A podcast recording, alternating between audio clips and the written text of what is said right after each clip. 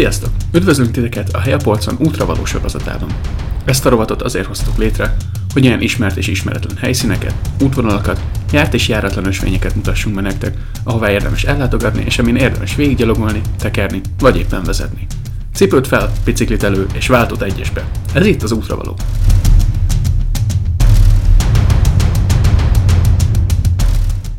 Sziasztok! Ez itt a Helyapolcon Podcast útravaló sorozata, én pedig a mai műsor házigazdája, Létre vagyok. És ez az adás, ez egy új minisorozatnak, az útravalón belüli miniromatnak az első adása. Még gondolkozom a címén, de valami olyasmi címet akarok neki adni, hogy autók a vásznon, vagy autók a popkultúrában.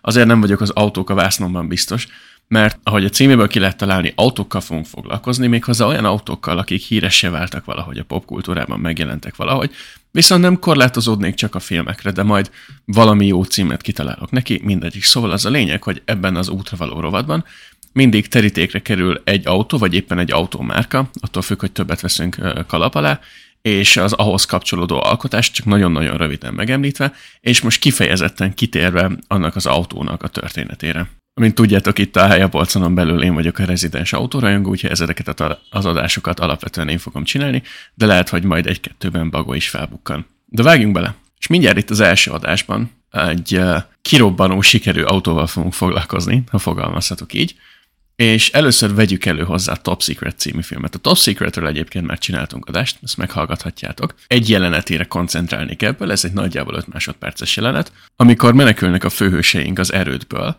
neki mennek, nagyon-nagyon lassan, tehát hogy épp hogy csak neki koccannak egy piros autónak, ami ennek a, a mini koccanásnak a hatására felrobban, és mielőtt felrobban ez az autó, látunk ennek a piros autónak a hátulján egy Pinto feliratot. És akkor ezzel el is érkeztünk a mai adásunk főszereplőihez, a Ford Pintohoz.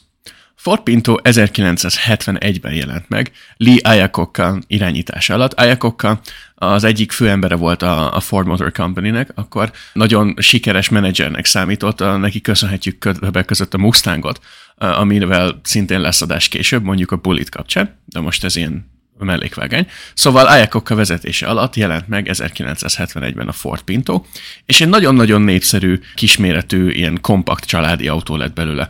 Volt viszont egyetlen viszonylag kellemetlen tulajdonsága, hogy ha hátulról belementek, akkor sokszor felrobbant. Mert hogy megsérült az üzemanyag tartály, és begyulladt az üzemanyag, és felrobbant az, az autó. Ilyen 5 és 900 körüli égés és halálesetről tudósítottak abban a korban. És ugye nyilván mit csinál ilyenkor egy rendes autógyártó?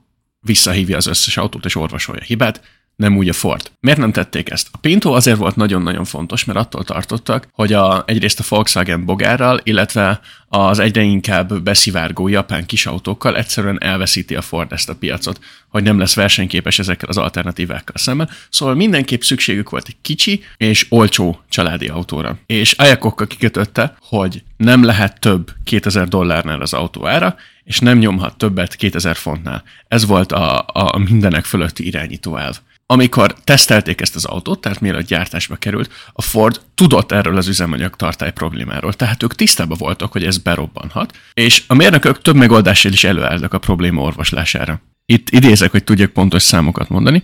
Szóval szóba jött egy üzemanyagtartályt körbeölelő nylon tömlő 5,25 kötőjel 8 dollár közötti áron, az autó hátsó szerkezeti védelme 4,20 dolláros áron, illetve egy műanyag terelőlemez az ügyemanyag tartál és a differenciálműházak közé egy dolláros áron. De ezek közül egyiket se használták, mert azt mondták, hogy nem, nem fér bele ez az egy dollár sem, meg nem fér bele ez az egy kilós plusz súly sem, meg költség, ennek ki kell mennie. Kiszámolták a Fordon belül, hogy valószínűleg olcsóbb lesz kifizetni a perköltségeket az emberek halála miatt, mint hogy ezeket az autókat esetleg drágábban adni, vagy beépíteni ezeket az elemeket. Volt egy pár interjú azokkal a mérnökökkel, akik annak idején a Ford gyárba dolgoztak, és megkérdezték, hogy ez így amúgy hogy ment át, hogy, hogy ezt így nem hozták szóba, de nagyon is téma volt ez a vállalaton belül, de Ayakok azt mondta, hogy a biztonság nem ad el autószámot. Tehát biztonsággal nem lehet autót eladni, ezért egyáltalán nem fektettek rá hangsúlyt. És aki erősködött a, azzal, hogy igen, már is, hogy biztonságosnak kell lennie, meg ezt be kell építeni, azt egyszerűen kirúgták. Pinto egyébként rekordidő alatt megjelent, tehát tervezéssel, gyártással együtt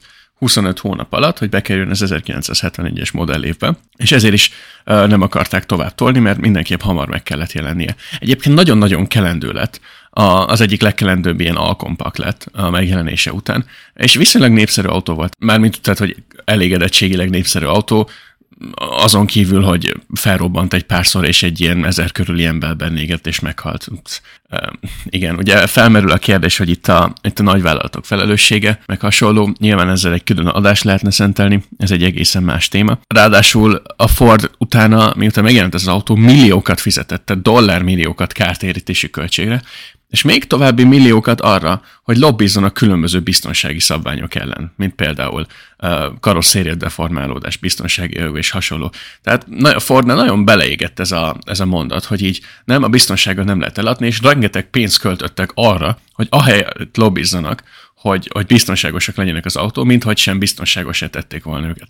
Tehát ez ilyen, ma visszagondol, ez ilyen, fú, hát ez nagyon-nagyon kínos, de úgy látszik, akkor az volt a bevett gyakorlat. Egyébként akkoriban futottak, ugye nyilván nem hivatalos uh, Ford által jóváhagyott, de reklámok, hogy a Pintóval kapcsolatban, hogy ez az autó, ami melegséggel tölt el.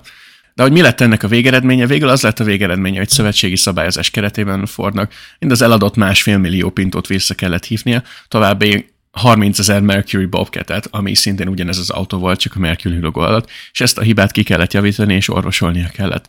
És ez nyilván óriási léket ütött a Fordnak a reputációján, a hírnevén, és ezután orvosolták, és ezután kicsit változott a vállalati kommunikáció, hogy igenis fontos a biztonság, és igyekeztek nagyon elkerülni, hogy a, hogy a továbbiakban bármi hasonló kellemetlen ügybe keveredjenek. De ugye, ahogy szokták mondani, the damage was already done, tehát hogy most már ezt a csorbát nehezen lehetett kiküszöbölni, és ebből a szempontból egy ilyen kult ikon lett a, a Pintóból, nagyon sok helyen megjelent ez a, ez a robbanásos történet, és akkor ugye itt visszacsatolhatunk a filmünkhöz, a Top Secrethez. Ha innentől nézitek, és látjátok, amikor belemennek a Pintóba és felrobban, akkor ezért történt. Szerintem ez az adás ennyi volt, nem nagyon érdemes tovább ragozni, és ez a sorozat mindenképpen folytatódni fog, tehát vannak bőven ötleteink, terítékre kerül majd, ahogy mondtam, a Mustang, a taxi sorozat, az, az Opel Manta, Toyota Supra, szóval, hogy aki autorajongó, az esetleg várhat erre, lehet, hogy másodásokban kicsit jobban belemegyünk az automodellek történetébe, esetleg olyanoknál, amik még mindig gyártásban vannak, vagy kicsit technikai részletekbe,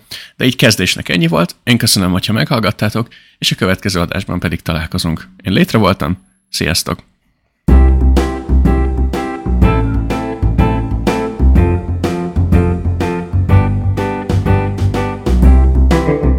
Podcastünket megtaláljátok a Spotify-on, a Soundcloud-on és az Apple podcastokon is. Infokért, képes tartalmakért kövessetek minket Instagramon, és minden véleményt, meglátást, kérdést szívesen fogadunk a helyaporcunkat gmail.com-on. Következő adásig pedig csináljatok még egy helyet a polcon. Sziasztok!